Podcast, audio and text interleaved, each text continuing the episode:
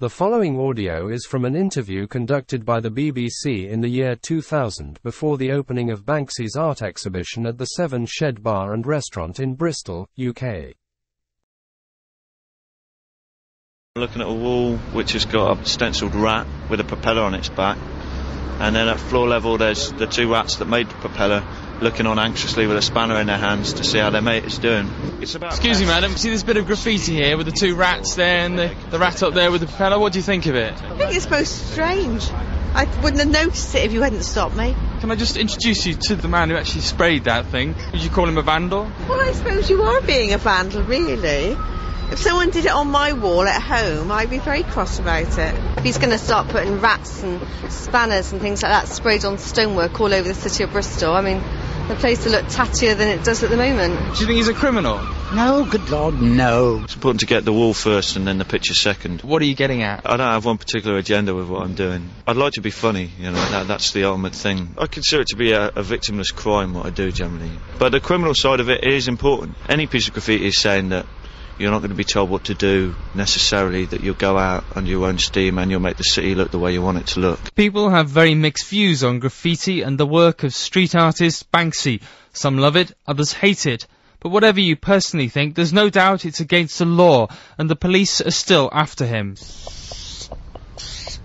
Hence the need for a special spray can that doesn't rattle when he works. A special burner chrome, special imported from Germany. The rattles it attracts unwanted attention uh, if you're in a, in a yard late at night. British Paint's uh, renowned for taking a lot of rattling to get it going. Graffiti has taken Banksy to cities across Britain as the original street outlaw. But recently he's moved to London, started accepting commissions, will soon be the subject of a TV documentary, and is now holding a conventional exhibition. Well, I'm kind of old-fashioned in that I like to eat, you know, so it's always good to earn money. And also, I'm trying to make canvases work better than graffiti can work because obviously you can take time on it. Graffiti doesn't always come out the way you like it because you're rushing, you're panicking or whatever. The question is to try and get the adrenaline rush that you get when you're doing graffiti into a canvas. You know, that's the problem that I'm having. Robert Burst, the man behind promoting the exhibition at the Severnshed restaurant, says every artist has to develop and it's time for Banksy to face new challenges. Most people in Bristol must be aware of Banksy's work. Um, I've seen it ever since I moved here four years ago.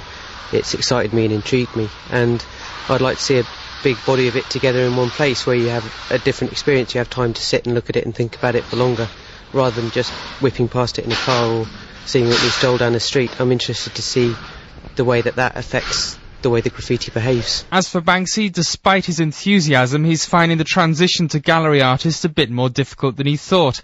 It's less urgent, and there's no doubt he still finds working on the street much more up his, well, street. Turn some some regular wall into something more artistic, then it's it's the way to go. Well, the police are just over there, so I, I think we should make a move.